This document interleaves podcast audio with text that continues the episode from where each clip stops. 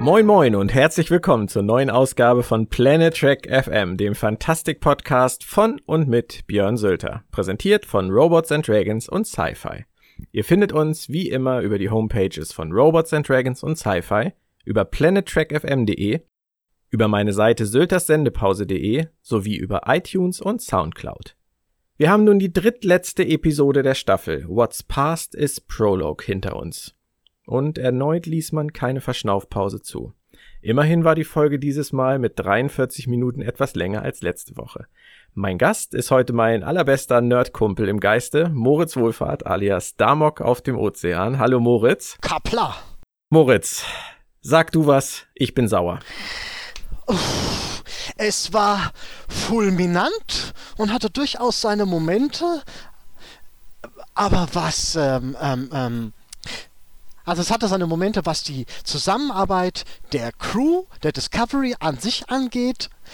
Aber im Großen und Ganzen war das Comic 1000. Also ich fühlte mich in Teilen wirklich an, an, an die vor 2000er mit Andromeda oder die wüstesten äh, äh, Kampfepisoden aus Farscape erinnert.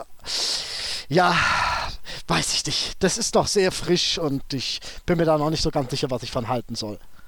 Da hast du jetzt gleich zwei Sachen gesagt, die mir absolut genauso gehen. Auf der einen Seite ich fühlte mich gar nicht mal nur an Andromeda oder Farscape erinnert, auch wenn die Ideen sicherlich auch nicht schlecht sind.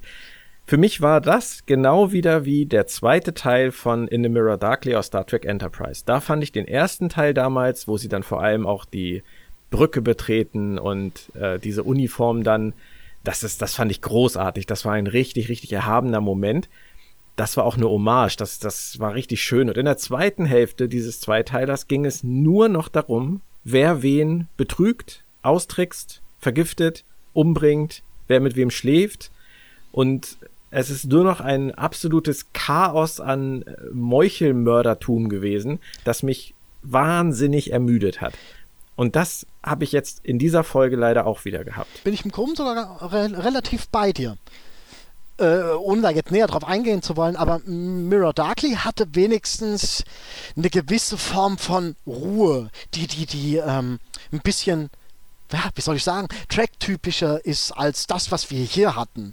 Also das war ja nur Krawallkrachbumm. Ja, wobei das finde ich gar nicht so schlimm. Das passt ja auch zur Serie. Also ich fand zum Beispiel diese Hinterhaltszene mit diesem doppelten Hinterhalt, den fand ich super gut gelöst. Das war eine nette Sache. Erst mit dem Schutzschild, dann kommen da diese Waffen raus, dann werden die zerstört, dann gehen die Schilde ein bisschen runter, dann werden die zurückgedrängt. Das war so auch nett umgesetzt. Also es ist als Action-Show waren das 43 super kurzweilige Minuten. Richtig. Aber für mich fing es halt schon schlicht und ergreifend damit an, dass ich in den ersten Minuten enttäuscht war, dass Lorca jetzt wirklich einfach nur noch ein absoluter Schlimmling ist. Richtig, vor allem die Agenda, die war ja mal recht popelig. Also, eieiei. Jo, du Imperator, ich bin nicht mit dir einverstanden, du bist mir nicht zu krass genug, ich bin krasser, das war's. Naja, er ist Donald Trump. Und Giorgio ist Angela Merkel. Giorgio hat das Imperium zugrunde gerichtet mit, mit Politik und äh, hat zu viel zugelassen und er sagt halt, ich bin der, ich bin derjenige, der die Mauer baut. Ich bin derjenige, der den ganzen Abschaum draußen lässt. Das ist, das ist die Holzhammer-Metapher 1000. Äh, ich meine, das hat Star Trek immer gekonnt. Star Trek hat immer Holzhammer-Metaphern gekonnt. Das hat mich auch nie gestört. Stört mich auch in diesem Fall nicht. Nur, ähm, wenn das alles ist, was ihm zu diesem Thema Lorca einfällt, dass sein großer Masterplan, den er extra nochmal erwähnt hat und sagte, ich hatte, denkst du, denkst du etwa, ich habe keinen Plan, so nach dem Motto. Und sein großer Plan ist einfach nur, da jetzt reingehen, Bang Bang machen, sich auf den Thron auf. setzen, ja, sich auf den Thron setzen und äh, oh.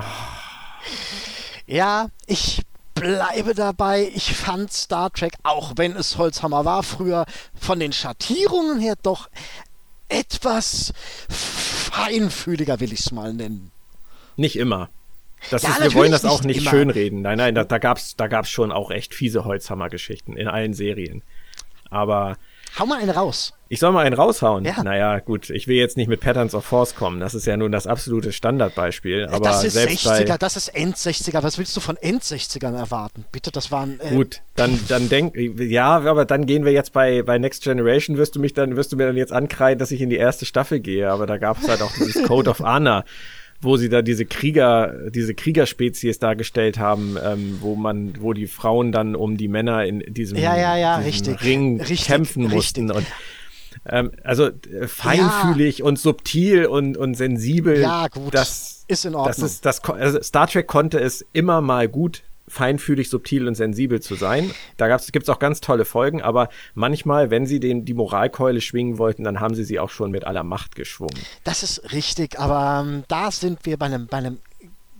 Ich, ich dachte jetzt bei Star Trek, also ich dachte jetzt mehr an die Hauptgegner. Ich dachte, du wolltest jetzt irgendwen von den Hauptgegnern äh, auskramen und äh, Naja, die Cardassianer standen ja auch immer ein bisschen für, fürs Dritte Reich. Die Bajoraner standen letztendlich für die Juden. ist Das richtig. ist ja auch, Ist ist, ja auch eine Metapher, die jetzt nicht ganz so wahnsinnig richtig. war. Aber sie haben sie gut ausgearbeitet. Ist richtig, aber du hast bei den Cardassianern hast du mehr oder weniger von Anfang an Garak, der, der sich nicht wirklich da ähm, ähm, ähm, ähm, auf, die, auf die komplett dunkle Seite einordnen lässt.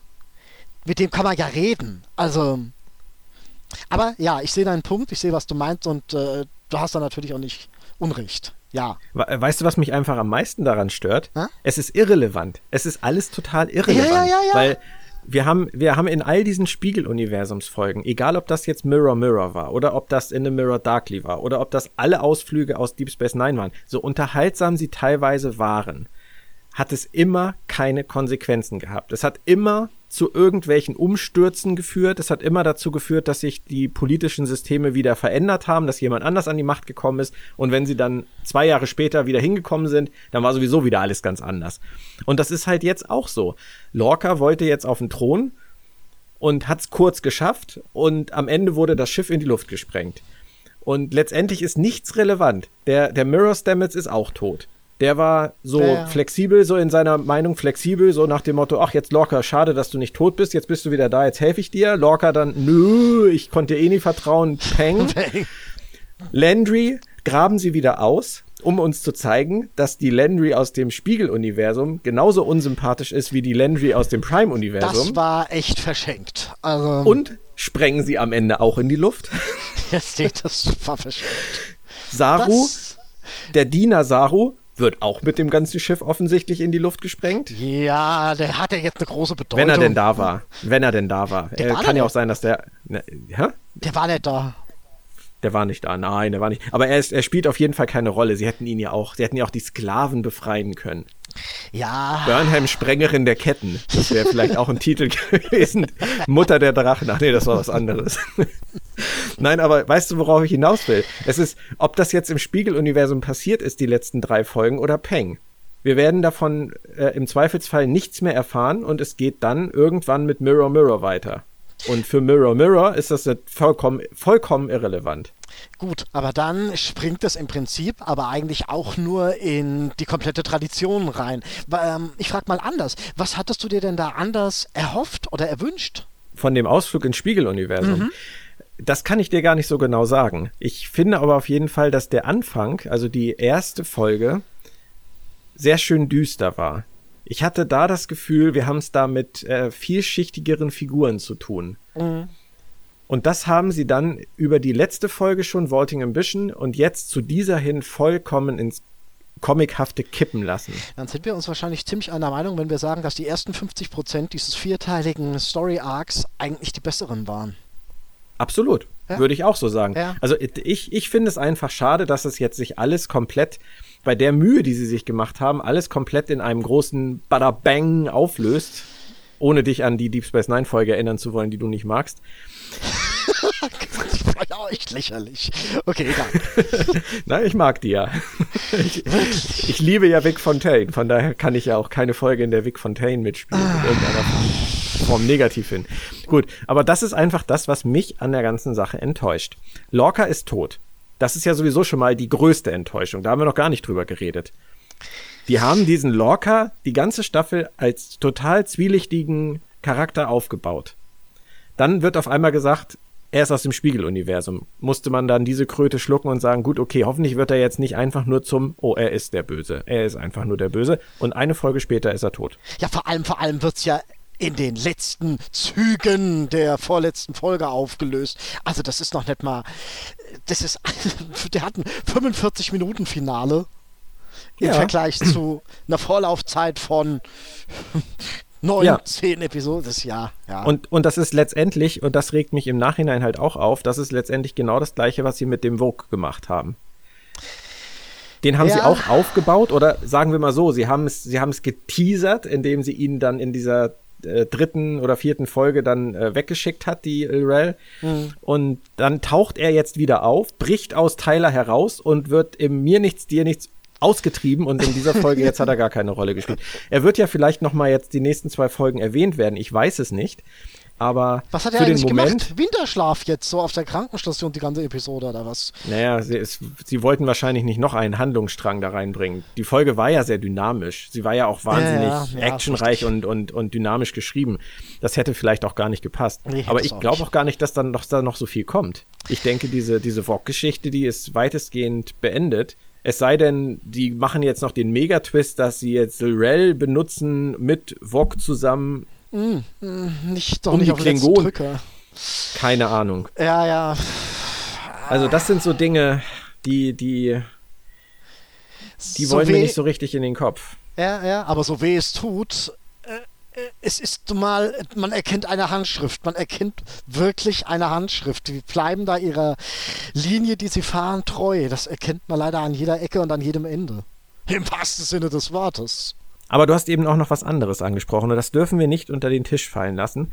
So sehr mich die Szenen im Spiegeluniversum dieses Mal wirklich angenervt haben, aufgrund ihrer, ihrer viel zu simplen ähm, Umsetzung, gerade was die, die Figuren angeht. So wunderbar fand ich die wenigen Sequenzen auf der Discovery. Richtig. Du hast richtig gespürt, in den Momenten, wo es da auf der Discovery um etwas ging, da hast du eine Crew, das sind, das sind Leute aus Fleisch und Blut, die für irgendeine Sache brennen, kämpfen und arbeiten und vor allem zusammenarbeiten. Ja. Endlich mal zusammenarbeiten. Richtig, richtig. Saru, Tilly, Stamets wieder ganz der Alte, wieder der brillante Wissenschaftler Mhm. und dazu dann eben auch noch die ganzen ex-namenlosen, wortbeitraglosen Brückenoffiziere, die endlich alle mal einbezogen wurden. Ja, richtig. Fand ich super. Ja, Hat mir richtig, richtig Spaß gemacht. Und du siehst einfach, dass es die Leute nur berühren kann, wenn es um etwas geht, wenn es emotional um etwas geht. Ja, wobei sie da auch wieder die Holzhammer-Überkeule geschwungen haben mit, wenn dieses Netzwerk draufgeht, dann ist alles Leben im Universum in Gefahr und in allen anderen Universen auch. Da denkst du dir auch, ja, jetzt kommt aber mal runter. Also, Naja, äh, unter die Erde oder das Universum muss, wird, muss oder wird untergehen, machen sie es ja nicht mehr heutzutage. ja, aber ist es gut? Nein, äh, das ist, das ist nicht die Frage, ob es gut ist. Es ist leider irgendwie Zeitgeist Mainstream. Also in, in jedem der letzten Star Trek Kinofilme war immer letztendlich die Erde oder alles in Gefahr. Ja, aber wenn du mal überlegst, ähm, Star Trek, ich will nicht zwanghaft vergleichen, aber Star Trek Ende der 90er, wo, wie gesagt, und auch noch Anfang der 2000er, wo, wie gesagt, Serien auftauchten, die ziemlich die Aktion in den Vordergrund gestellt haben, hat Star Trek immer noch eine ganze Weile lang gesagt, "Hm, wir setzen das, dieses Mittel doch eher ein bisschen dezenter ein. Mein Eindruck, vielleicht ein bisschen verklärt, aber da machen sie sich heute irgendwie viel zu sehr gemein. Und früher hatten sie diesen Mut, dass sie das nicht getan haben. Mein Weißt Eindruck du, dass kann das, falsch sein. das ist, nee, glaube ich gar nicht, aber ich finde das total witzig, weil ich habe das so rum noch nie gehört. Das ist total witzig. Jeder, den du sonst fragen würdest, würde wahrscheinlich sagen, Star Trek hat in der ganzen Rick Berman-Ära der Mut gefehlt. Und du sagst jetzt, Star Trek hat in genau dieser Ära den Mut gehabt, sich dem Mainstream und dem Zeitgeist zu widersetzen. Das ist total spannend, weil eigentlich ähm, sagen wahnsinnig viele Leute halt, Rick Berman war ein Verwalter, war, das sag ich auch immer gerne, er war ein Bürokrat. Gene Roddenberry hatte eine Vision, Rick Berman hat es nur verwaltet, so lange wie es ging. Er hat immer das weitergemacht, was funktionierte und hat gesagt, bloß nicht was ändern, bloß nichts Neues, bloß nichts, äh, bloß nicht dran rütteln. Das werfen ihm viele vor, aber du drehst es komplett um. Du sagst, sie hatten den Mut, Star Trek zu bleiben. Ja, auf einer gewissen Ebene. Das ist total spannend. So habe ich das noch nie gesehen. Aber das stimmt. Sie sind so lange Star Trek geblieben, bis es keiner mehr sehen wollte. Richtig. Ja, es ist auch schnell, also ja, ja, daran lag es nicht. Sie, sie, haben sich abgenutzt, sie haben sich wiederholt, sie haben sich selbst kopiert. Ja. Das war ärgerlich. Klar. Den Rest, ja, kommt bestimmt auch ein Stück weit dazu, klar. Sie haben die Erzählform im Prinzip der, sie haben, eigentlich haben sie in den 80ern bei Next Generation, haben sie zunächst angefangen mit den Erzählformen der 60er. Die erste Staffel von Next Generation könnte auch die vierte von den Classics sein. Hm, ja, ja. Dann haben sie das ein bisschen modernisiert, haben aus, aus TNG eine richtig, für damalige Verhältnisse richtig starke, moderne, zeitkritische Serie gemacht. Aber Deep Space Nine Voyager und Enterprise kannst du von der Machart her eigentlich von äh, Star Trek The Next Generation so ab zweite Staffel nicht mehr unterscheiden, großartig. Hm, und wir reden da immerhin, ja, ganz kurz, und wir reden da immerhin über eine Zeitspanne von 1988 bis 2005. Also es, wir reden hier nicht nur über fünf Jahre. Das ist richtig. Aber da würde ich jetzt in der Tat wirklich, das mache ich ja sonst eher weniger, sagen, dass ha. Deep Space Nine, pass auf, dass Deep Space Nine da positiv raussticht, weil äh, du da wirklich ähm, ähm, ähm, konsequente, fortlaufende Stränge hast. Äh, ähm, die Situation mit Bajor, die Situation mit Cardassia, äh, der, ähm, die Klingonen-Invasion auf Cardassia, nachdem sich die Föderation humanitär um Cardassia ja, ja. kümmert, da, ist, da steckt viel drin. Also viel, viel anderes. Aber weißt du, was mir witzigerweise aufgefallen ist? Ich habe mich jetzt in, in den letzten Wochen ziemlich viel nochmal mit äh, Star Trek The Next Generation beschäftigt und da ist mir aufgefallen, dass sie tatsächlich ab der vierten Staffel ungefähr sich getraut haben, horizontal zu erzählen. Stimmt. Das ist mir im Rückblick, äh, das ist mir damals nie so klar geworden, aber im Rückblick, wenn man sich diese ganze Duras-Geschichte mit Worf und die mhm. romulanische Verschwörung ansieht, wenn man sich selbst solche Sachen ansieht wie ähm, das, wie sie O'Brien aufgebaut haben, mhm. mit seiner Hochzeit, Richtig. mit seinen Eheproblemen, mit seiner Vergangenheit in The Wounded. Da sind so einige Sachen, ähm, die immer wieder aufgetaucht sind und bei denen sie sich sehr, sehr stark bemüht haben, dann auch Verbindungen zu zu anderen Folgen zu ziehen und die Figuren auch reifen zu lassen. Das will ich dir schon ewig sagen. Ich kam nur nie wirklich dazu. Auch Dann sag's der, mir doch mal. Haus raus. Auch mit der, hast du ja jetzt quasi zu 80 Prozent schon selbst getan. Aber nein, ich, ich, schiebe noch mit hinzu Worf und sein Sohn. Da ja. ist, also besonders ja. in Staffel 5 und, und, und auch nochmal 6, 7 teilweise, aber in 5 ziemlich viel eigentlich. So diese, diese Konstellation, Worf, Alexander und Troy, da, ist, da steckt ziemlich viel drin. Und daran sieht man halt, dass es bei Star Trek tatsächlich auch ein schleichender Prozess war, hin zu Deep Space Nine. Ist es. Ist Denn es. Deep Space Nine hat ja auch nicht so horizontal angefangen. Mhm. Wenn man sich die ersten zwei Staffeln von, von Deep Space Nine anguckt, ich gehöre wirklich nicht zu den Leuten, die sagen, Deep Space Nine wird erst ab der vierten Staffel ab äh, Way of the Warrior gut. Ich das ist nicht. meiner Meinung nach Quatsch. Ist ich mochte die Serie vorher auch schon. Aber dieses wirklich, äh, dieses wirklich starke horizontale Erzählen, das haben sie natürlich erst später eingeführt. Ganz klar. Vorher war es aber halt so ein bisschen auf TNG-Level. Ist richtig, aber selbst da hast du diese kleineren äh, äh, Aspekte drin, von wegen ähm, äh, Bashir und O'Brien, die, die, die, die Beziehung von den beiden, die ändert sich ja dann irgendwann schleichend bis zum Harvester-Desaster, äh, äh, nachdem es dann halt wirklich umschlägt. Es gibt da schon die, die kleineren Aspekte, ja, ja, die auch, gibt auch, es, auch, wie sie sich, wie sich äh, einzelne Charaktere einander annähern. Die, das es immer wieder mal. Das, äh, man merkt es nur gar nicht.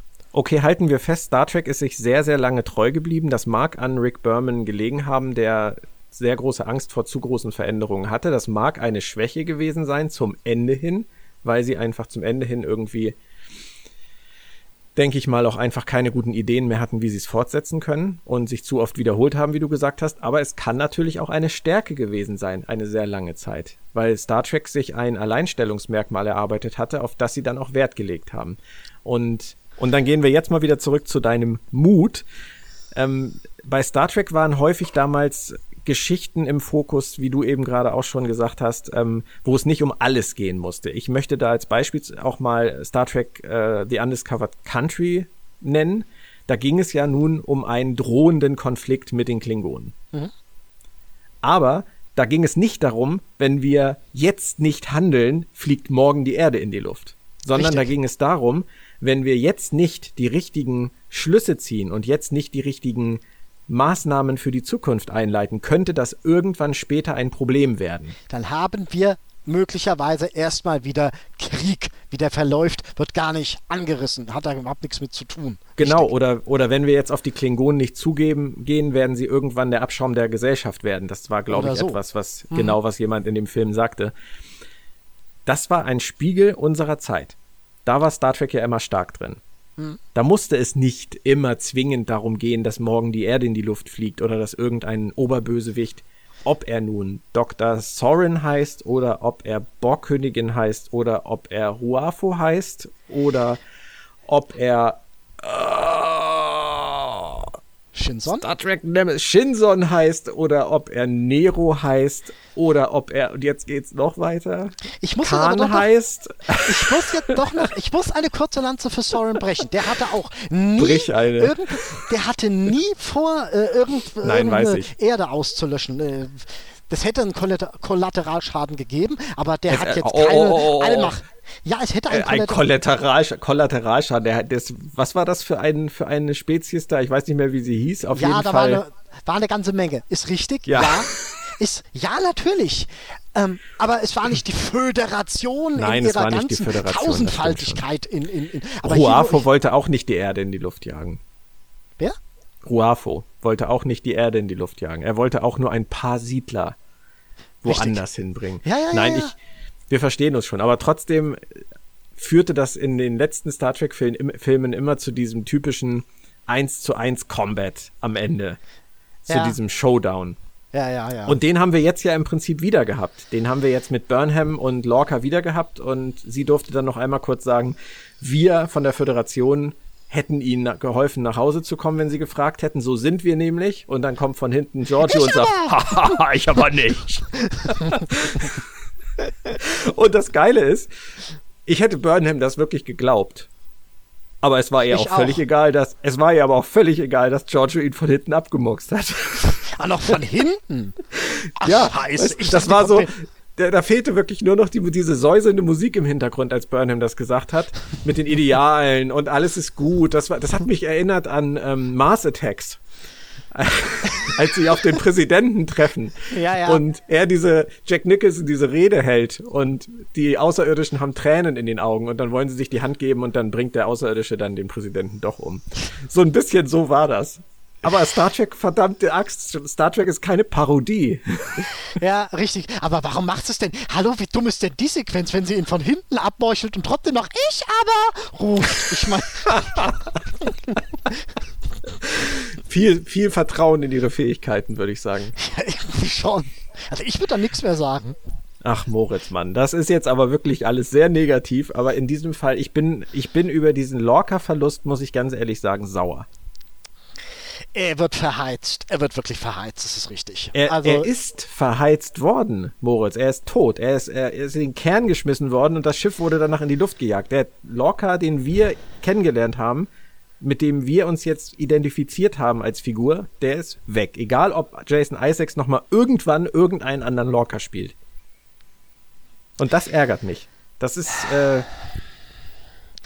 billig. Ja, ich verstehe es, aber ich sag ganz ehrlich, ich habe so ein bisschen, es, ich habe so ein bisschen was dagegen, wenn man Geschichte äh, um die Charaktere, für die Charaktere verbiegt. Charaktere müssen sich der Geschichte anpassen. Und da kann es eben nun mal passieren, dass. Ich meine. Wenn die Geschichte ist, gut genug ist, ja, bin ich gut, dabei. Richtig. Ja, ja, ja, gut. Das ist natürlich jetzt wieder. ja, aber nicht, nicht für, den, für den Kampf der. der ähm, ja, ist richtig. Der Comichelden, weißt du, das ist, ist mir. Ja, ist richtig. Bin da hatte dann selbst der böse Lorca hatte da, finde ich, was Besseres verdient. Ja, ist richtig. Aber gut, ähm, wie auch immer. Es gibt viel, viel wichtigere Dinge in dieser Folge. Zum Beispiel Tillys Haare. Nein, die viel wichtigere Frage ist, hat man hier jetzt endlich mal Sarus Hufe gesehen? Also, fangen wir mit den Hufen an. Man hat Sarus Hufe nicht gesehen. Nein.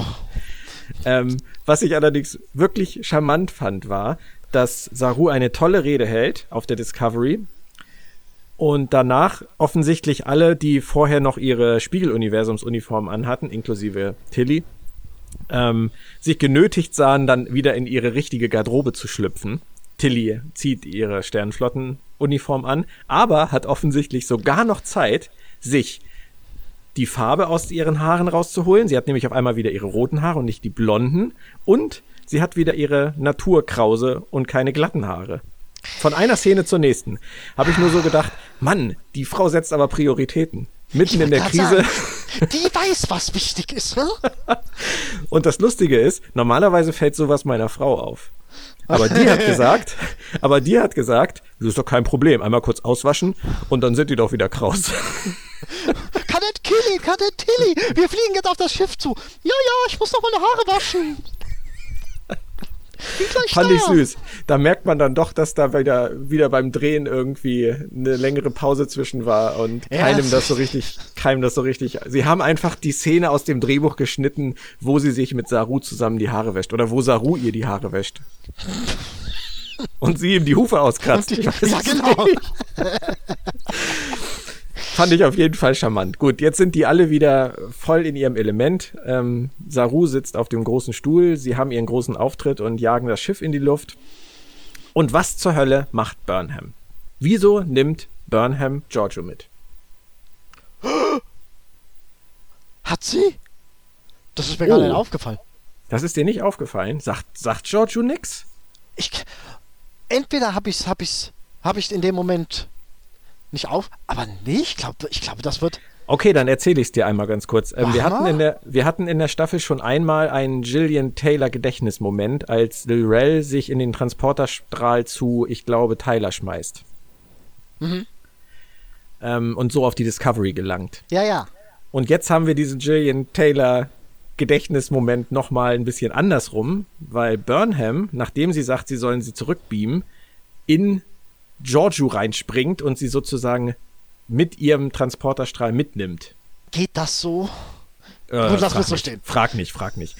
Und die, beide, die beiden kommen dann zusammen auf der Discovery an, gucken sich an und am Ende der Folge, meine ich, gibt es noch eine ganz kurze Sequenz, wo Giorgio zu Burnham sagt, was hast du mit mir vor? Ja, stimmt. Stimmt, stimmt, du hast recht, das war sogar eine Szene, die ich nicht verstanden habe. Richtig. Okay, Richtig. okay, also, dann weißt du es jetzt. Burnham hat Giorgio mitgenommen. Nur warum? Warum? Ja, das ist wirklich. Hä? Weil, ich zitiere hier den großen Rex Andor, pass auf. Weil das Drehbuch es so will. Nein, nein, nein, nein, nein, nein, nein. Das mag ja sein, aber hast du irgendeine Idee? Ich meine, äh, sie wird ja wohl nicht vorhaben, die verlorene Giorgio mit der falschen Giorgio zu ersetzen.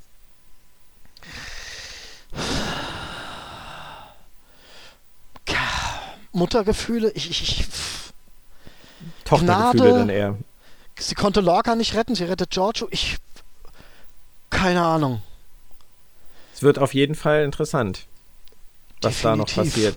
Giorgio ist äh, auch im Trailer für nächste Woche drin. Weiß nicht, ob du dir den schon angeguckt hast. Nein, ich schaue mir nie Trailer an. ich frage dich jede Woche wieder. Ich weiß, ich weiß, das ist so der Running Gag. Ich weiß, ich ähm, Im Trailer für nächste Woche sieht man Admiral Cornwell. Oh. Und Sarek, die beide auf die Brücke der Discovery beamen und dann offensichtlich die schwierige ähm, Situation mit den Klingonen, mit der Crew erörtern und auch nochmal deutlich machen, dass der Krieg halt sehr schlecht läuft, etc. pp. Und in irgendeiner Sequenz dieses Trailers taucht dann auf einmal Rel auf, die eine Idee hat offensichtlich, was man tun kann. Und Giorgio meldet sich auch zu Wort und sagt irgendwas im Sinne von, dass sie helfen könnte oder so. Erstmal das Wichtigste. Keine Nacktszene. Von wem? Ich weiß es nicht. Ich weiß, nur, ich weiß nur, dass du vor zwei Episoden so freudig erwähnt hast. Eine Nacktszene zwischen. Achso, nein, diesmal gibt es, nein, diesmal gibt es keine. Das war auch nicht freudig. Das war eine reine Information. So, so, richtig vulkanisch. Sowas lässt mich ja kalt. Da müsste dann wieder der schon mal genannte Rex Andor anwesend sein, um das zu würdigen. Oh, das müsste eine Nacktszene von Tilly sein. hm. ja, da gerät sie ins Wanken, die Logik. Aber das haben sie zum Schluss wieder äh, äh, äh, ganz simpel dargestellt, von wegen, oh, wir, wir, wir, wir, wir aktualisieren mal schnell die Kriegskarte, bitte einmal schnell auf 5 drücken. Könnte mal jemand bitte kurz die Tagesschau anmachen? Und ich glaube fast, da wurde, das wurde sogar so ausgedrückt, wir haben den Krieg verloren. Also, ja, Saru sagt das. Sieht so aus, als hätten wir den, hätten die Klingonen den Krieg gewonnen. Also die ja, Karte ja. sah auch nicht gut aus. Das war halt auch so eine lustige Animation. Vorher war das halt irgendwie so, keine Ahnung, 70, 30 Föderation Klingonen-Symbole und dann veränderte sich die Karte halt so zu 10, 90. Wir haben den Krieg ja nicht verloren. Also die Föderation hat in der uns bekannten Zeitlinie diesen Krieg ja nicht verloren und war nie an so einem Punkt.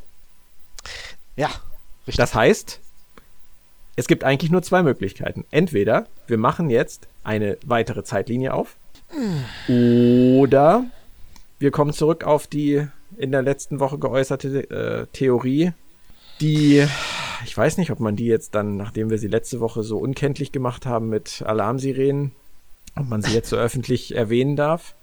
Aber ich denke schon. Ich denke, man kann es riskieren. Wer diesen Podcast hört, weiß, dass er unter Umständen Dinge hört, die er nicht hören möchte. Du hättest ähm, eine Umfrage schalten sollen. Wie viele genau. Leute haben sich letzte Woche den. also nach den Kommentaren zu urteilen, würde ich sagen, die meisten haben sich's angehört.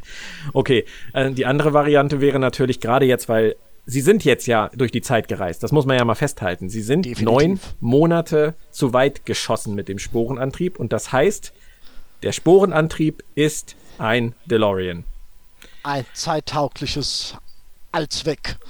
Genau, ein, ein Nexus DeLorean irgendwas Gerät. Und von daher, von daher haben sie diesen, haben sie dieses Thema Zeitreise jetzt ja nun aufs Tablett gelegt. Aber sowas von. Von daher gibt es die Möglichkeit, theoretisch jetzt ja nun auch zu sagen, wenn wir jetzt nur schon neun Monate zu weit gesprungen sind, dann könnten wir ja vielleicht auch einfach wieder zurück, um dieses ganze Drama zu beenden. Ja. ja. Ist das die wahrscheinlichere Lösung? Ja, absolut. Nee, nee, die machen nicht noch eine Zeitlinie auf. Die machen keine weitere Zeitlinie auf. Die Burnham-Zeitlinie. Um Himmels Willen, nein. Nein. Also ich Dann sehe jetzt, ich sehe keine Möglichkeit, ähm, das Problem, was sie jetzt haben, durch ihren zu weiten Sprung, anders zu lösen. Ja. Ja, ist so. Und dann wären wir nachher vielleicht wirklich an dem Punkt, dass die ganze Staffel resettet wird. Ja. Dann hast du vielleicht sogar. Da will ich jetzt aber meine Hand nicht für ins Feuer legen, dann hast du sogar deinen Lorca wieder. Dann hab ich, ja, zumindest den, den Prime Lorca. Vielleicht. Auch den Spiegel Lorca. Äh, ja, auch den, den könnten sie dann gefangen nehmen oder zurückschicken oder whatever das war irgendwie auch total schlecht, wenn ich mal ganz kurz zurückspringe von wegen, oh, die haben mich hochgebieten. Und zufällig war da auch mal wieder ein Ionensturm. Klar. Ach ja. Ja, aber es gibt halt keinen, es gibt halt keinen Zufall. Es ist hey. alles Schicksal. Von, naja, da hat er. Sagt er ja selbst, sagt er ja da selbst. Da hat er ja schon recht. Das kann man schon so sehen. Also, das kann ich auch verstehen, dass ihn das in seinem Weg bestärkt hat. Ja, klar. Äh, aber, aber da kommt der Größenwahnsinn nicht rüber, als er. Er zeigt da eine größenwahnsinnige Seite an sich, die eigentlich in dem Maße in den Episoden davor. Also die hat er schon gut unterdrückt. Also. Ja. Aber gut. Aber gut. Wobei ich da Jason Isaacs gar keinen wirklichen Vorwurf machen würde. Ich finde, er hat die, die Rolle sehr, sehr gut gespielt von Anfang an. Richtig, es ist wenn auch nur eine Drehbuchfrage und nicht eine Frage des Schauspielers. Ja man hatte manchmal ja das Gefühl, dass sie, was die Figurenzeichnung angeht, ein bisschen hin und her gesprungen sind. Aber es kann natürlich auch einfach sein, dass es daran lag, dass äh, da jemand versuchte, eine Rolle zu spielen, die ihm eigentlich gar nicht behagte. Hm, ja. Im Nachhinein. Gut, aber wir sind jetzt an dem Punkt, wir sind jetzt in einer Situation, wo der Krieg verloren scheint. Und ähm, die werden sich jetzt irgendwas einfallen mü lassen müssen. Was mich am Trailer halt irritiert hat, ist, dass der Trailer überhaupt nicht in diese Richtung geht. Null. Also nicht mal, wenn man jetzt diese Vermutung hat, dass da irgendwas in die Richtung passieren könnte, ähm, ist da Futter drin, dass, dass das irgendwie anfeuern könnte. Gar nicht. Das geht eigentlich nur um Kriegstaktik und wir müssen jetzt irgendwie uns was einfallen lassen. Ja, und da frage ich mich halt auch, wie viele sind denn da dann in den neun Monaten alles draufgegangen? Das muss ja der ultimative Überkrieg gewesen sein. Tja, wer, was, was ist denn überhaupt mit der Discovery aus dem Spiegeluniversum? Die, ja, pass auf, das ist wie mit dem Ionensturm und dem, da macht's plopp, die hat gerade, was, die Crew saß gerade beim Tee trinken oder so und dann war sie plötzlich wieder in ihrem Universum. Also so, so, so läuft das ja komischerweise immer ab. Auch ein weißt, Konzept, du, was das, weißt du, was das Gute daran wäre? Na? Captain Killy würde jetzt ganz sicherlich Imperatorin werden. Ja.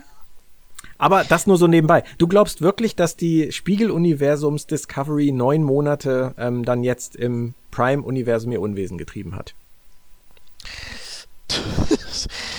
ja, im Prinzip, wenn, wenn ich jetzt mal die ähm, Serienlogik heranziehe, eigentlich ja. Ah, dann Aber, sollte äh, das so sein. Und wird das noch sagt, thematisiert? Erfahren wir noch, was die da gemacht haben? Nein, ich, äh, es, Entschuldigung, so schlau schätze ich die Drehbuchautoren leider nicht ein. Du meinst, das wird, das, du meinst, das wird unter den Tisch fallen gelassen, das ja, Thema? Ja, bin ich mir jetzt eigentlich ziemlich sicher. Ugh. Naja, ich, aber wenn sie, wenn sie die, vielleicht hat sie jetzt ja auch nicht wieder mit, mit, der, mit der anderen Discovery getauscht und es fliegen jetzt zwei rum, dann könnten sie ja im Prinzip Giorgio auch da wieder den übergeben und sie zurückschicken. ja, nein, aber ich, wie gesagt, ich glaube, so läuft die Technologie-Fantasie da nicht. du meinst einfach, das ist ein, ein Austausch, der dann stattfindet ja. in dem Moment und dann wieder zurück. Oder die, die, die, die, die Moo Discovery, die hat es einfach gleich zerlegt, als er darüber gewechselt ist. Die Moo Discovery. Die Pooh und die Moo Discovery. Sehr schön. Ja, es gibt ja auch im Spiegeluniversum äh, die ganz berühmte Kinderreihe Moo der Bär. Also die Moo Discovery. Da gibt es auch keine Pudel, sondern Mudel, weil die sind alle. Alles klar. Ach ja, wie sind wir darauf gekommen, Herr Wohlfahrt? Ähm, ähm, ähm, ähm, Discovery, Plop, Tee ja, trinken. Genau. Äh. Gut, okay, du meinst, wir sehen sie nicht nochmal. Hm. Du meinst, wir sehen Captain Kelly nicht nochmal? ich fürchte, also nicht in 90 Minuten. Nee, wahrscheinlich wenn das nicht. Jetzt noch mal, wenn das jetzt nochmal ein Vier-Episoden-Story-Arc gewesen wäre, dann vielleicht. Hm. Aber so, nee, nee, nee, äh, wenn wir jetzt mal, wir orientieren uns jetzt mal an TOS. Wirklich, wir orientieren uns jetzt mal an TOS. Mirror, Mirror.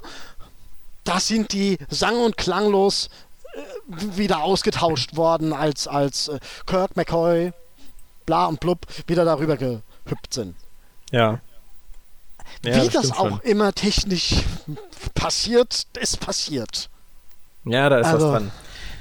Was mir noch aufgefallen ist, ist, ähm, dass der Drehbuchautor Ted Sullivan ziemlich genau hingeguckt hat bei Star Trek The Next Generation Yesterday's Enterprise. Weil da war es ja so, dass die Enterprise C mitten aus einer Kriegshandlung herausgerissen wurde, dadurch mhm. die ganze Zeitlinie sich verändert hat und dann war das Dilemma der Folge ja, dass sie sie in diese ausweglose Situation zurückschicken mussten, damit die Zeitlinie äh, wiederhergestellt wird. Richtig. Die Discovery ist auch mitten aus einer Kriegshandlung heraus ins Spiegeluniversum geflogen. Nee. Doch. Nein. Nein, nicht aus einer Kriegshandlung. Sie ist mitten aus einer aus einem Krieg herausgerissen worden. Als da war aber gerade wichtiges die sind ganz friedlich gesprungen. Die sind friedlich gesprungen.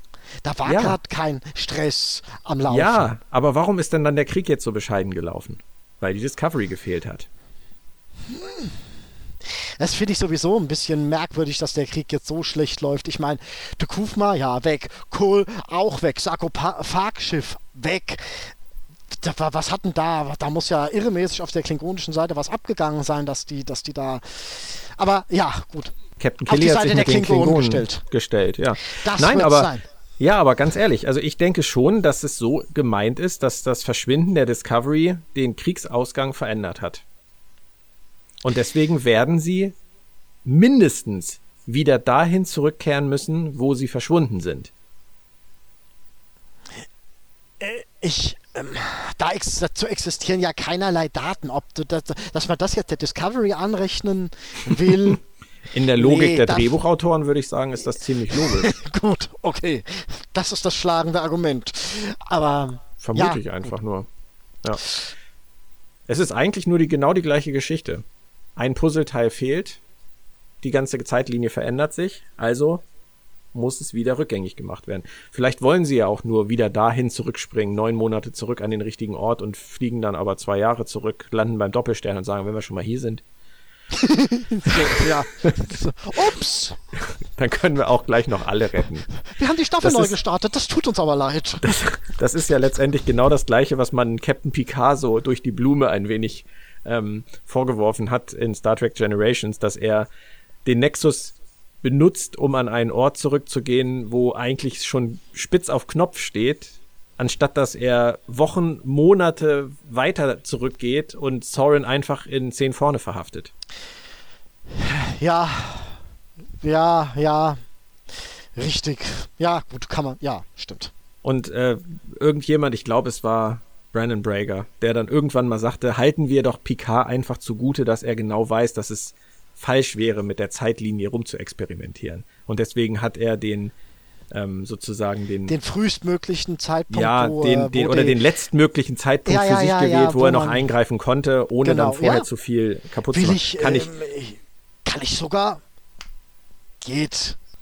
Jetzt sind wir aber wieder ziemlich weit vom Thema abgekommen.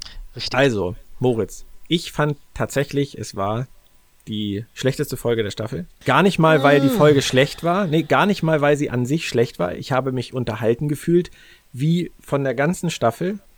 Die ganze Serie hat mich bisher gut unterhalten, aber ähm, das, was sie jetzt mit Lorca gemacht haben, das, was sie mit dem Spiegeluniversum gemacht haben und ähm, wie sie das jetzt versuchen, irgendwie wieder, wieder gerade zu rücken, das ist mir einfach alles viel zu, viel zu einfach, viel zu billig umgesetzt. Da fand ich das mit den Pavanern schlimmer aber ich verstehe deinen Punkt.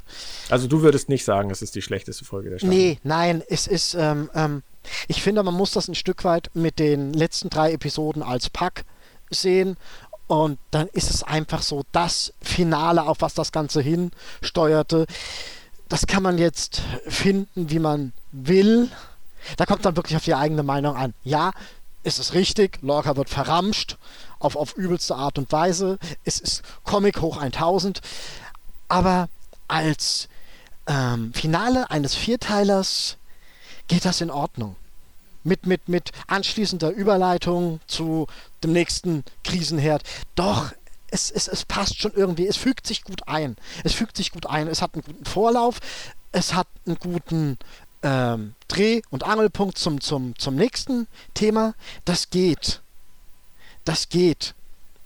Finde ich, finde ich im Gesamtkontext nicht so schlimm. Was erwartest du jetzt noch von den letzten zwei Folgen? Schwer zu sagen, weil äh, wir jetzt in einer komplett neuen Ausgangssituation sind und sich einfach die Frage stellt, die wir auch eben schon hatten. Was wollen Sie jetzt machen? Wollen Sie den, wollen Sie den Antrieb gezielt nochmal einsetzen oder wollen Sie einfach retten, was zu retten ist?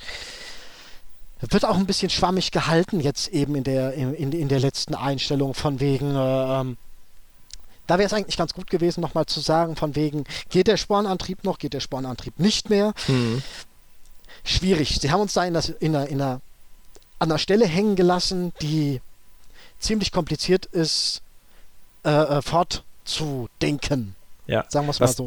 Was du ähm, nicht sehen konntest, ist, dass ähm, am Ende dieser ganzen Sporenantriebsgeschichte ein, eine einzelne grüne Spore auf Tillys Schulter gelandet ist.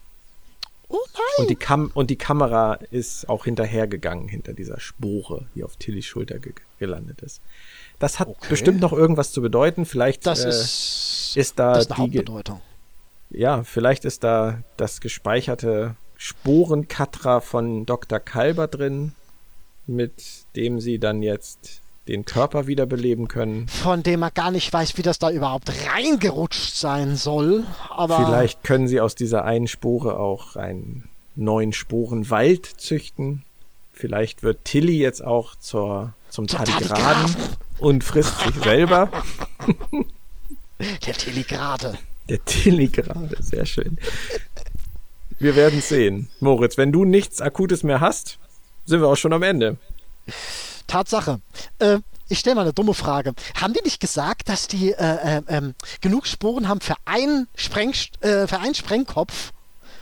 Und das kam mir dann so vor, als hätten die da Torpedos am Mast reingejagt.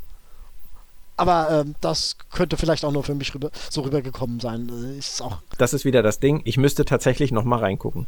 Ich kann es dir nicht sagen, wie oft sie gefeuert haben. Ist auch keine besonders wichtige Angelegenheit. Es hat funktioniert. Ja. es hat funktioniert.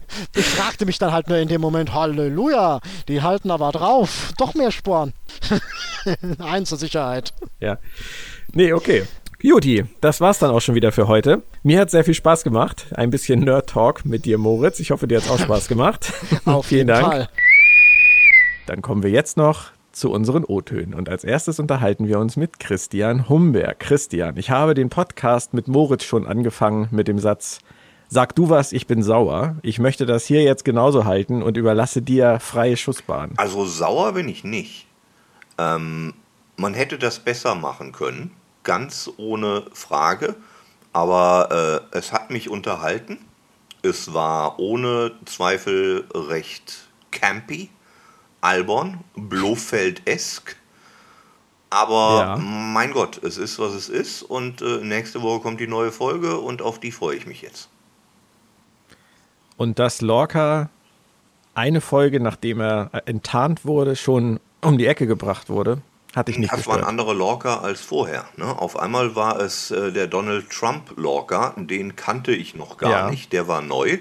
Und äh, als der seine Donald Trump-Rede äh, hielt, habe ich mich äh, zu meiner Nebenfrau umgedreht und gesagt, wir haben äh, ab sofort keinen äh, Jason Isaacs mehr in dieser Serie, denn diese Figur ist unter gar keinen Umständen mehr haltbar. Wir hatten ja letzte Woche noch spekuliert, ob man den vielleicht bekehren müsse, damit die Figur beibehalten werden könne, aber die Figur, so wie sie in dieser Woche geschildert wurde, und zwar ausschließlich in dieser Woche, äh, ist nicht vertretbar. Unter gar keinen Umständen und äh, good riddance, äh, schön, dass er weg ist. Aber schade um die Figur an sich, also nicht die letzte Lorca-Figur, sondern die davor es Die Figur schon. aus den Folgen 3 äh, bis 12 war das, glaube ich, äh, die fand ich durchaus interessant. Mit der hätte man noch was anfangen können. Die Figur aus Folge 13 ist indiskutabel und genau dafür da gewesen, um jetzt den Tod aller Bösewichter zu sterben. Und genau das hat sie getan und genau das hat sie verdient. Und die Art, wie sie äh, abging, fand ich dann auch wieder recht gut. Dementsprechend war das ganz okay für mich. Ich meine, du baust keine Falltür in deinen Thronraum, die überhaupt keinen Sinn ergibt, die nur dafür da ist, damit da am Schluss einer reinfällt, ohne dass dann am Schluss da einer reinfällt. Das ist völlig klar. Und Stamets wurde ja vaporisiert. Ja, da kann man dann auch drüber reden, inwiefern das überhaupt relevant ist, wenn die Spiegeluniversumsfiguren Eintagsfliegen sind. Ne? Wenn die im ja. Prinzip nur da sind, um böse zu sein, um Comic zu sein. Aber das hatten wir ja auch schon mal angesprochen, dass die Figuren da alle auf 12 gedreht sind. Das waren sie allerdings schon immer in Star Trek. Von daher dürfen wir ihr ja, Discovery das, das nicht ja vorhalten. Wir, es ist nur, nur neu, dass wir so lange am Stück mit ihnen zu tun hatten. Meistens waren das ein, zwei Folgen und dann waren wir wieder in der wirklichen Welt und diesmal waren wir vier Folgen lang im Spiegeluniversum.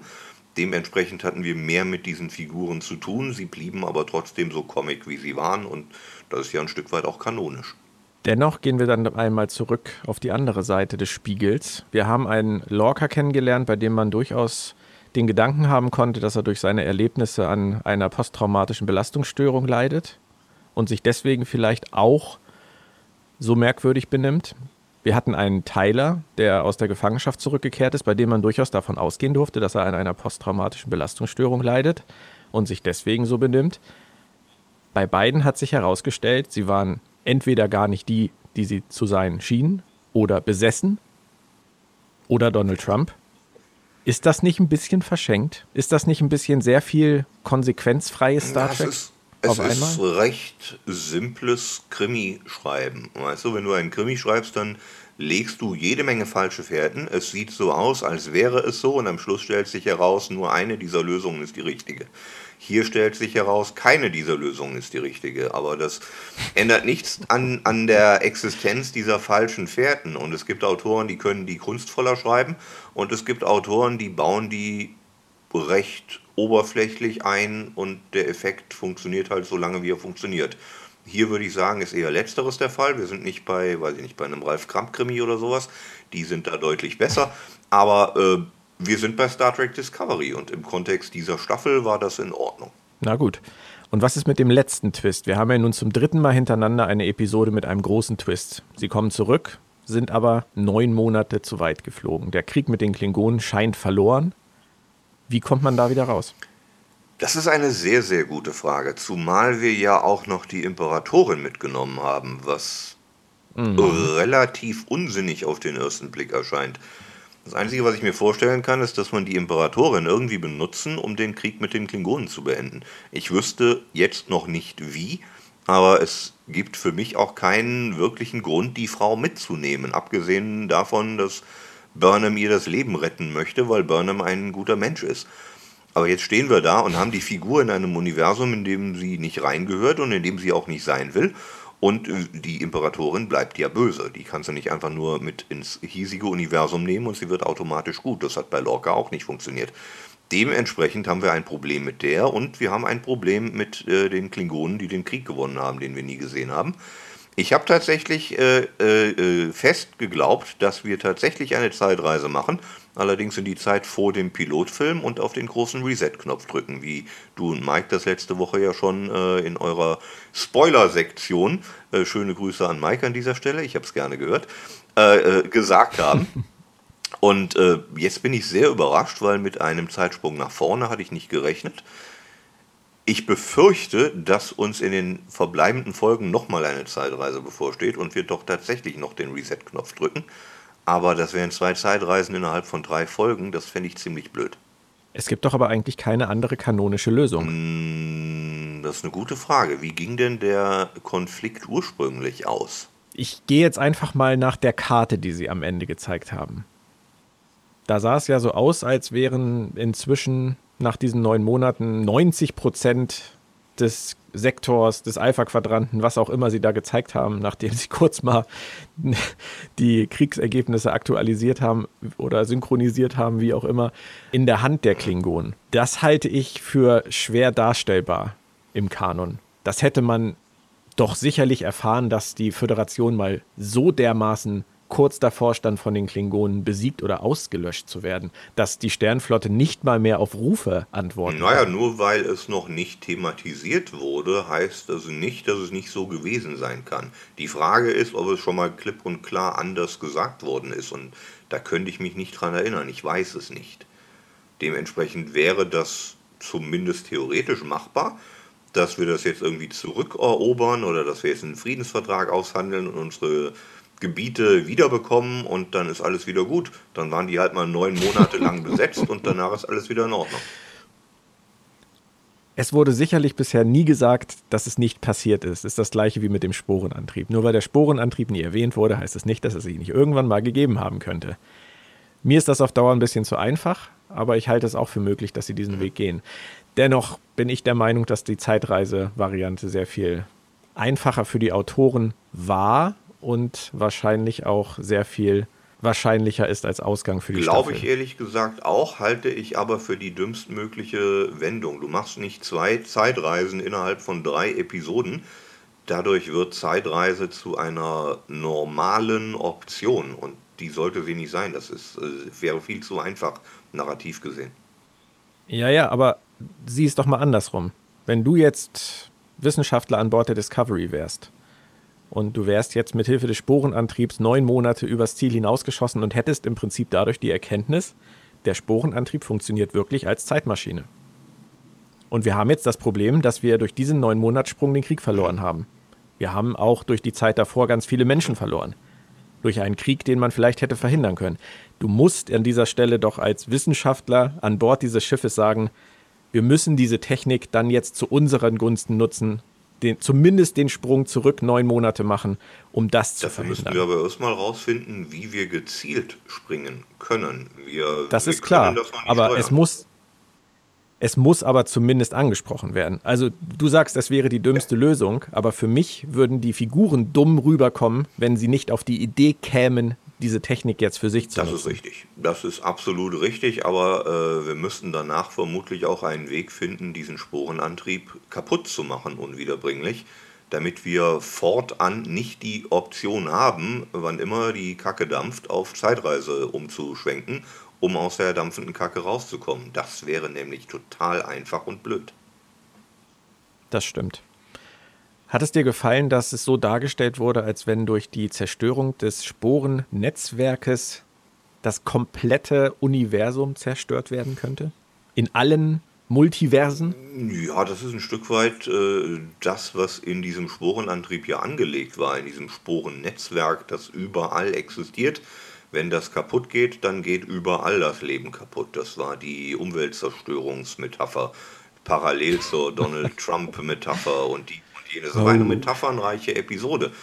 Und mein Gott, ja, von mir aus. Ne? Wir hatten ja auch schon TNG-Folgen, in denen es darum ging, dass der Warp-Antrieb äh, Abgase hinterlässt. Hat danach auch niemand mehr thematisiert, weil es vielleicht nicht so eine clevere Idee war, das überhaupt kanonisch zu etablieren. Hier wird man das vermutlich sehr ähnlich machen, von hier an vorwärts. Aber für die Episode als solche hat es mich nicht groß gestört.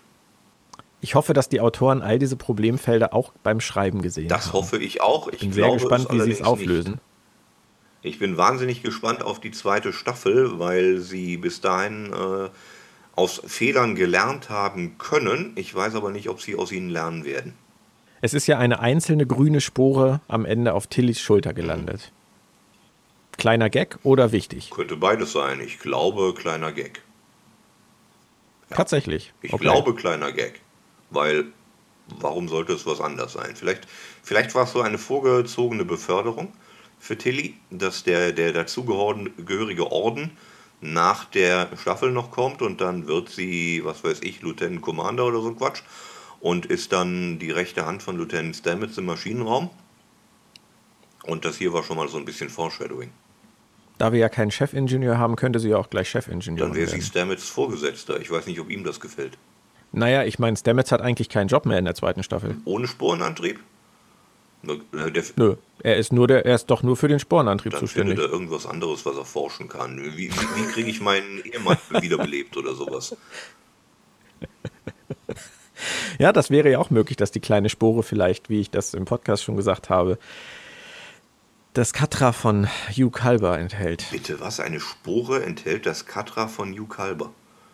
Jetzt, Ja, aus dem Sporennetzwerk direkt jetzt mitgebracht. haben wir aber. Hugh Kalber hat sich, hat sich, hat sein Katra aus dem Sporennetzwerk befreit, auf Tillys Schulter gesetzt, damit Stamets dann seinen leblosen Körper mit diesem, du weißt schon was. Ich weiß, was du meinst, aber dann haben wir das komplette Star Trek in einen Mixer geschmissen und mal ordentlich auf Umrühren gestellt und einfach rausgenommen, was dann oben schwamm. Aber dann hätten wir zumindest Kalber wieder und das ohne Ich Zeitsprung. begrüße äh, die Option, Kalber wieder zu haben, sehr.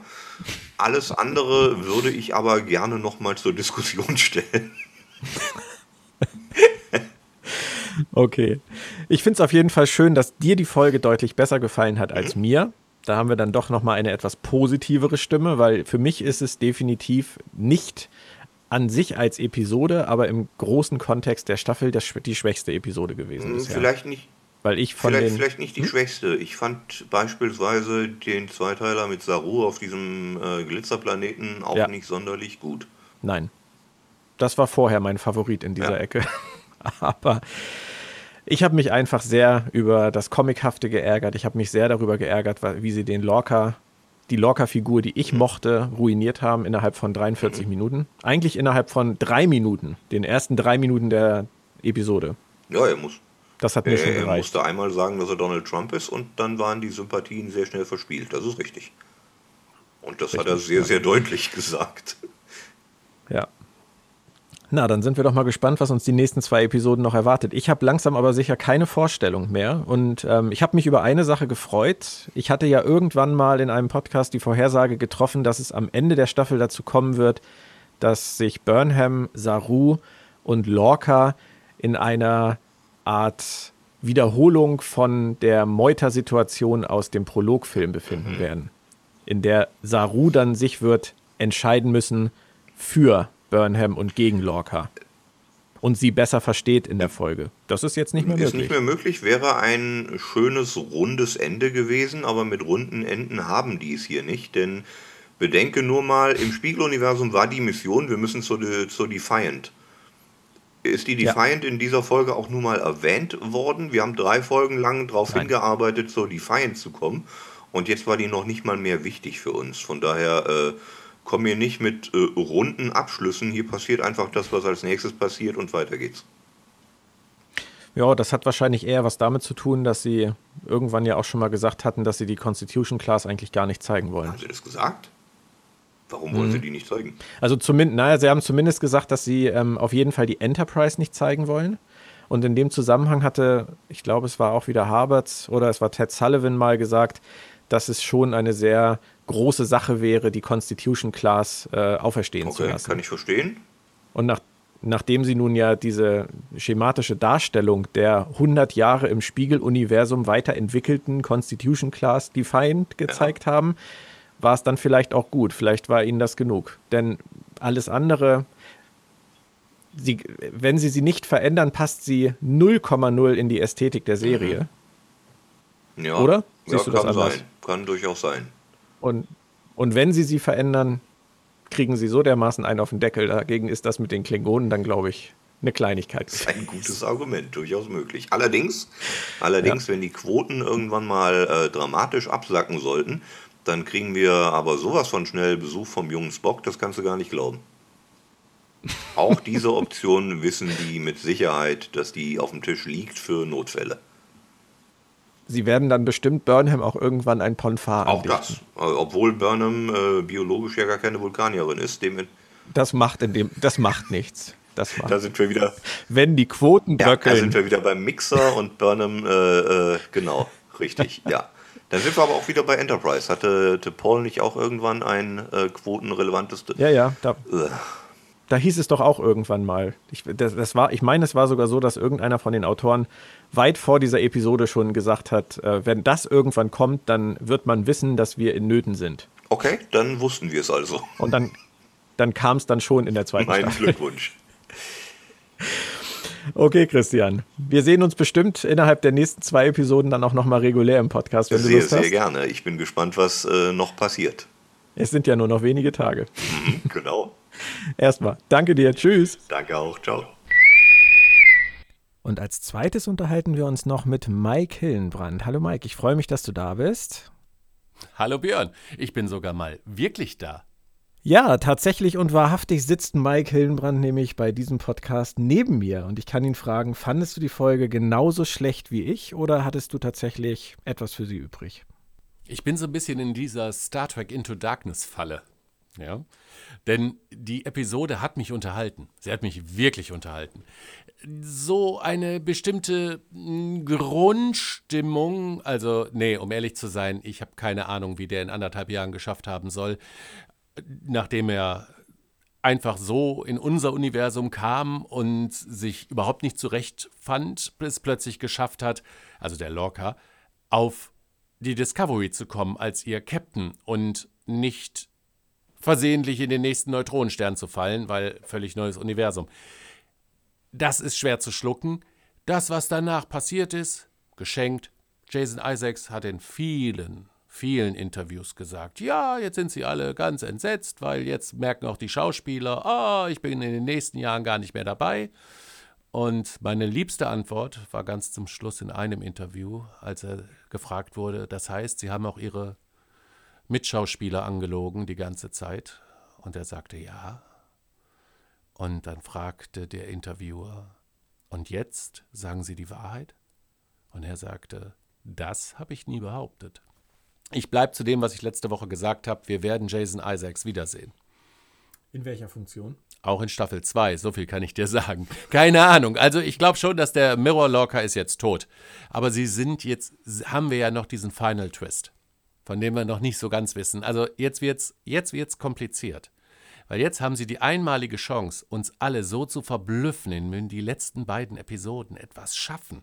Moment, Moment. Sie haben uns bisher nicht ein einziges Mal wirklich verblüfft. Jetzt haben sie die Möglichkeit, uns richtig zu verblüffen. Sie haben bisher aber schon jedes Mal geglaubt, sie würden uns verblüffen. Ja, ja, aber das waren alles nur Nebelkerzen. Jetzt werden sie in den letzten beiden Episoden, werden sie etwas vom Stapel reißen, wo wir sagen, geil, darauf spielte das die ganze sie machen Zeit ab. 13 Episoden lang Nebelkerzen, um uns am Ende wirklich einmal zu verblüffen. Richtig, genau. Das ist das neue Star Trek. Nein, im Ernst. Also, Sie haben jetzt wirklich die etwas unwahrscheinlichere Möglichkeit, uns echt zu verblüffen und da ein tolles Ende, ein Finale hinzulegen, das uns umhaut. Oder Sie machen wirklich das Ganze noch schlimmer. Und zwar, wodurch? Weißt du, äh, Sie fliegen neun Monate, als Sie gesagt haben, wir haben uns, wir sind neun Monate übers Ziel hinausgeschossen, habe ich zuerst an dich und deine Theorie vom letzten Mal gedacht. Wo es so hieß, ja, Reset-Knopf und bla. Und dann dachte ich, nein, der Björn hat recht. Und dann sind sie neun Monate in die Zukunft geflogen. Und die Klingonen. Oh Gott, sie haben den Krieg gewonnen. Es gibt jetzt für mich zwei Möglichkeiten an dieser Stelle. Die eine Möglichkeit ist, sie sagen, auch wenn wir neun Monate in die Zukunft fliegen, dann können wir auch neun Monate zurückfliegen oder vielleicht 18 Monate und dann hat der Björn doch recht mit seinem Reset-Knopf. Oder, und das wiederum ist eine Geschichte, die ich mit Moritz ja schon häufiger in dieser Sendung besprochen habe, beziehungsweise wo wir drüber nach, philosophiert haben, diese Sliders-Analogie. Stamets ist zwar der Meinung, sie sind jetzt im richtigen Universum, aber was ist, wenn sie das gar nicht sind, sondern sie sind in einem Universum, in dem die Klingonen den Krieg gewonnen haben. Parallelen, Worf lässt grüßen. Nur wie könnte das weitergehen? Ich habe persönlich keine Ahnung, aber wie Herr Humberg immer so schön sagen, zu sagen pflegt, muss ich auch nicht, ich bin nicht im White Boom von Discovery. Ich hätte auch keine Idee, wie man das weiterführen könnte. Deswegen glaube ich ganz fest an die Zeitreisetheorie. Aber Sie können nicht einmal dahin reisen, dann wieder dahin reisen. Okay, ich habe das Herrn Humberg auch schon gefragt. Ach so, okay. Deswegen frage ich dich jetzt auch nochmal. Du bist jetzt Stamets. Du Ja. hast jetzt gerade festgestellt, dass dein Sporenantrieb wirklich in der Lage ist, wie ein DeLorean durch die Zeit zu reisen. Neun Monate übers Ziel hinaus. Was sagt dir das? Mit großer Kraft folgt große Verantwortung. Gut, was sagt es dir noch? Wir müssen den Antrieb zerstören, Ich will dir helfen. Tem Es- Tempo es temporale Polizei. Es sagt dir, Zeitreisen sind möglich und du hast die Maschine auf deinem Schiff. Ja, das wissen wir. Das, nächster Gedanke ist, wir haben einen Krieg fast verloren. Viele sind gestorben. viele sind gestorben. Und du hast eine Zeitreise in deinem Schiff. Äh, Entschuldigung, eine Zeitmaschine Ja. in deinem Schiff. Was tue ich? Ich fliege ins Jahr Nein, nein, du 2001 gehst, du gehst und verhindere Acting Captain. 9-11. Du, Ich habe gerade eine Family Guy-Folge gesehen, da haben die das gemacht. Ja. hatte den Nexus zur Verfügung. ja. Alles, was ihm dazu eingefallen ist, ist zum knappstmöglichen Moment zurückzugehen, um einen Faustkampf auf einer Brücke auszuführen. Wie, das war nicht logisch? Schlucken wir das mal. Stamets ist natürlich ein ganz anderes Kaliber. Stamets geht nicht nur neun Monate zurück, um das wieder gut zu machen, was jetzt aus Versehen passiert ist. Nein, er möchte alle die Toten wieder auferstehen lassen. Oder? Ja, hat er ja er gesagt. moralische Jeder. Bedenken. Worauf ich hinaus will. Er muss es zumindest seinem Acting Captain vorschlagen. Er muss ihm sagen, wir können jetzt Zeitreisen. Wollen wir es nicht versuchen? Könnte so viel Gutes bewirken. Und Saru sagt, na, da habe ich meine Bedenken. Das wir Oh, meine Ganglien. Ah, ja. Ja. Hm. hm? Dann hätte man das aber zumindest abgefrühstückt. Aber wenn Stamets das nicht sagt, dann ist er völlig inkompetent. Es liegt auf dem Tisch und sie müssen zumindest auf die Idee kommen, es zu benutzen. Ob es klappt, ob sie es kontrollieren können, das ist überhaupt nicht das Thema. Sie müssen aber zumindest auf die Idee kommen. Alles andere wäre nicht nachzuvollziehen. Ja, du hast schon vollkommen recht, aber sie haben keine Sporen mehr. Sie haben noch die eine Spore auf Tillys Schulter. Ach ja, genau, diesen, dieses Peter Pan, dieser Feenstaub. Ja, mal gucken, was sich dahinter. Also wir Moritz, hatten. Moritz hatte die Vermutung, Tilly wird jetzt zum Tilly geraten. Das wäre eine Möglichkeit und ähm, das würde ich mir gerne mal Ich ansehen. glaube eher, dass sie daraus einen neuen Wald züchten. Das wäre eine Möglichkeit, in der Tat. Dann haben sie wieder Sporen, aber ganz ehrlich, jetzt kommen wir schon wieder in diese Hypothesengeschichte. Also, sie haben die Möglichkeit, uns zu verblüffen, indem sie etwas tun, mit dem wir wirklich nicht gerechnet haben. Glaube ich daran? Ich gebe dem eine 20-prozentige Möglichkeit. Das ist nicht viel. 40 Prozent, sie fliegen wieder zurück in die Zeit und du hast mit deinem Reset-Knopf recht. Und nochmal 40 Prozent, sie sind in einem anderen Universum als dem eigentlichen Prime-Universum, einem Universum. Und sie gehen in diese Sliders-Richtung. Das heißt, die nächste Staffel wird, sie suchen den Weg nach Hause. Sowas wie Voyager, wie es richtig hätte sein können. Eigentlich wäre das dann auch Zeit für einen Gastauftritt von Scott Bakula. Das wäre ja Brücke zu cool. Der auf der Brücke auftaucht und sagt, oh boy. Das wäre zu cool. Quantum Discovery.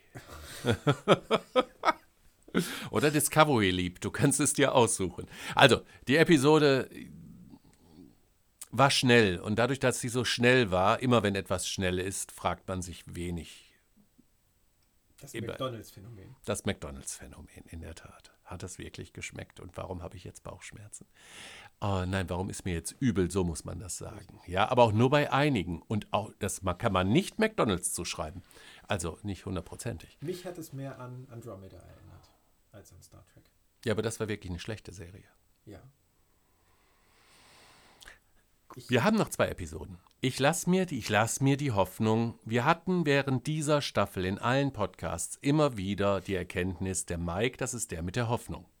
Ja, ich werde die nächsten zwei, Sta- zwei Folgen, ich zittere, ich will sie, ah, ich kann den Montag gar nicht erwarten. Ja, das ist toll. Allein schon dafür bin ich dankbar, weil das ist mir das letzte Mal irgendwann in den 90ern passiert. Ja, und ja, so alt bin ich schon. Du Keiner auch. hätte es vermutet. Ich weiß. Mir geht es ja im Prinzip genauso. Ich habe auch noch Hoffnung. Mir fehlt nur ein bisschen der Glaube. Und ich bin sauer. Hatte ich das schon erwähnt? Ja, ich glaube, so hast du angefangen. Ich hätte Lorca ganz gerne behalten. Ich glaube, wir haben ihn nicht verloren. Ich hätte den Lorca ganz gerne behalten. Das wiederum ist eine ganz andere Geschichte. Ich fand den zwiespältigen PTBS-Lorca eigentlich ziemlich cool. Ja, wobei der war ja nicht wirklich PTBS. Ne? Nein, aber man hätte es vermuten können. Ja. Irgendwas in dieser Buran-Geschichte hat dazu geführt, dass er zum absoluten Kriegshardliner geworden ist, der über Leichen geht. Es wäre zumindest interessant gewesen, das über die Zeit dann mal zu erforschen. Ist nicht mehr. Ist nicht mehr. Den Hippie-Lorca könnten wir natürlich durchaus noch kennenlernen. Den können wir noch kennenlernen, weil es muss ja mindestens noch, also wenn sie wirklich im Prime-Universum gibt, gab es da zumindest auch einen Lorca, von dem wir keine Leiche gesehen haben. Da wir von ihm keine Leiche gesehen haben, ist er auch nicht tot. Gut. Von Star Trek Discovery gibt es ja auch noch keine Leiche, von daher ist auch die Serie noch nicht tot, genauso wie unsere Hoffnung. Und wir sehen uns bestimmt in den nächsten zwei Folgen nochmal zum Podcast und nicht nur zum O-Ton. Es war zwar nicht, ich war zwar nicht der offizielle Gast, aber lass es mich trotzdem sagen. Die Hoffnung stirbt zuletzt und nur der Himmel ist die Grenze. Dankeschön. Gerne. Feedback gerne auf den bekannten Kanälen, wie immer bei Twitter, auf meinem Account Sylters Sendepause. Weitere Infos zu meinem Gast findet ihr auch immer im Artikel bei Robots and Dragons und bei Sci-Fi. Planet Trek FM kommt in einer Woche zurück und dann mit der Besprechung der vorletzten Episode The War Within, The War Without. Wir werden sehen, wo es uns hinführt. Und bis dahin würde ich sagen, passt auf euch auf und keep an open mind. Tschüss, Moritz. Tschu, tschu.